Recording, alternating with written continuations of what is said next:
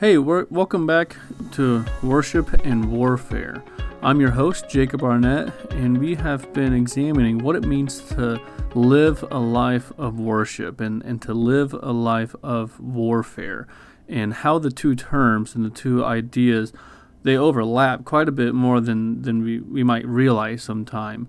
Because um, if you remember back to the first episode, the whole idea is this battle for our worship, either to God or some sort of idol or or preoccupation that has our attention rather than God, and, and the battle that we rage because of that.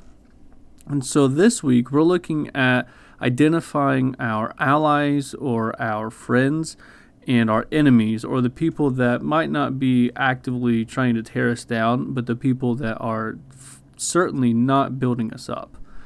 And I, have realized that sometimes we can learn quite a bit from each side of these relationships, from our friends and our allies, or the, the enemies or the adversaries. Uh, I think there's quite a bit to be said about these relationships in the Bible. I mean, there's there's countless, almost countless examples of friends or even associates or friendly associates enemies and, and people that are really just almost caught in the crossfire that we see in these relationships. I mean, I do want to make a quick point to clarify that, that nobody can really ever touch the importance of Jesus and, and the Holy Spirit and the Father uh, of our of our triune God living inside of us, fighting our battles for us. Nobody can ever take that place, especially of the, the Holy Spirit, the Paraclete, the one that is called alongside us and the, the advocate and the friend that, that he is, especially when it comes to our worship and our warfare. The, the whole idea of God living and breathing inside of us is always paramount, and, and no friendship can really touch that. Um, I mean, he's he's always the trump card, always always our strong tower. He's our source of life and strength. I mean, God is really, really paramount through all of this. However, I've I've realized that sometimes I've found God's voice or direction or or just gentle gentle love not from within me or just from reading my Bible but from someone else from someone else living a holy life with the Holy Spirit with God all of these things through them speaking words of love and and good correction and speaking life into me and those are the people that we're really looking for, the ones that that like the Holy Spirit have joined us, have come alongside of us in our life. And so today we're going to take a quick look at two verses. They're both in Proverbs. Um, Proverbs is full of great snippets and great great themes about relationships and friendships, but we're just going to focus on two that really kind of pertain to what we're talking about and our spiritual worship and warfare. So in Proverbs 12 26, it says, One who is righteous is a guide to his neighbor, but the way of the wicked leads them astray. And this can also be read that the, the righteous, I'm sorry, the righteous chooses his friends carefully. Um, so one who is righteous is a guide to his friend, but the way of the wicked leads them astray. And so here we, we really kind of see two sides of the same coin. A friend, a righteous friend at that, is going to lead and live a righteous life before the Lord. And, and we can look up to, to God, we can look to our friend, because our friend is going to point to God. Our friend is also going to be striving and, and seeking the, the face and the presence of Jesus, just like we are. And a, a wicked friend or an enemy for this instance. They're they're going to try and take our focus off of the Lord, and and I mean it says lead them astray. Any any path, any direction that that we go because of this person that isn't holy, not the person, the, the path that we're talking about is going to lead us astray. It's going to take our focus off of God and onto something else. And I mean, there's there's plenty of different avenues that we could go. I mean, wickedness could be something simple as stealing a candy bar from the store, stealing somebody's car. Uh, maybe somebody has influenced you to maybe not watch what you're actually saying. Maybe you're cursing more, or maybe even not the words themselves, but the heart posture that you have it, it's it's twisted, it's warped to where your words don't mean what they should, or, or they don't mean what you want them to mean. All of these things are, are wicked before the Lord, especially things like lying. God really hates lying. He hates it. Uh, so things like that, topically, anyways, are, are part of the idea of someone that would lead you astray. Whereas the, on the flip side, again, the righteous friend is going to help keep you on the path, the narrow path, walking towards Jesus, with Jesus, all of these things, so that here and now you have Jesus. And I, I know this is a bit ambiguous and subjective, talking about friends and, and neighbors and wicked people and whatnot, but I really think that all relationships are a bit ambiguous. All relationships are obviously subjective because they're pertaining to you, the inter- individual. That being said, I, I think the key to proper discernment is absolutely reading and, and knowing the word, listening to, to God's voice and his counsel when it comes to the people in your life, and actually heeding those voices, heeding those words of wisdom whenever it's blatant, whenever it's more of just a little nudge, but being almost hyper aware of who is and who is not for you. Um, I, I mean, I think you have to weigh your relationships and explore the directions that you're heading. Um, I mean, are they are they helping you focus on the Father or on literally anything else? And what do you do with that? I mean, I've I've had friends, I've had dear friends that I loved hanging out. I, I loved them. I still I still do to some extent. But there came a point when I realized, man, they're not they're not helping me push forward. And maybe not even in, in the Lord. Maybe they're just holding me back in my life, in my decisions. Am I going to go this way or that way, or am I going to stay here stuck like my friends?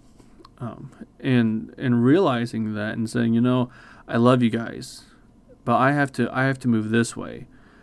And sometimes those conversations were easy because they were already almost thinking the same thing, and sometimes they were they were quite a bit harder when I had to really have a hard conversation and say, "Hey, what you're doing, I, I can't I can't back that," and then we had to part our ways. And of course, I've had great friends that have come into my life. I mean, I think of one. Um, his name is Chris Norman, and uh, I met him a few years ago, and we bonded over a bonfire of all things because we're we're certainly fans of fire, and that that moment changed our lives. I mean, he's he's one of the guys that I can really count as a brother. Yeah, Chris Chris definitely fits that bill for me. Um, he's he's goofy like me. He's definitely got a, a fun spunk. Um, yeah, Chris definitely fits that category. Not just because he's fun to hang out with and he's he's just a fun guy to be with, but because I know and I can recognize that he's pushing forward in the Lord, that he, he is in his Bible, maybe not daily, but he is reading it, he is soaking it up, he's letting the, the words of life really permeate his soul. He's feasting on that bread and he, he's he's finding ways to let that out. He's part of the men's ministry, he's part of the the coffee cafe ministry and he's he's finding ways to help bless other people. And that that shows me that he's maturing in the Lord, that he's not just taking what he has and, and hiding it, but he's taking it, he's investing it, he's investing it in the kingdom and people.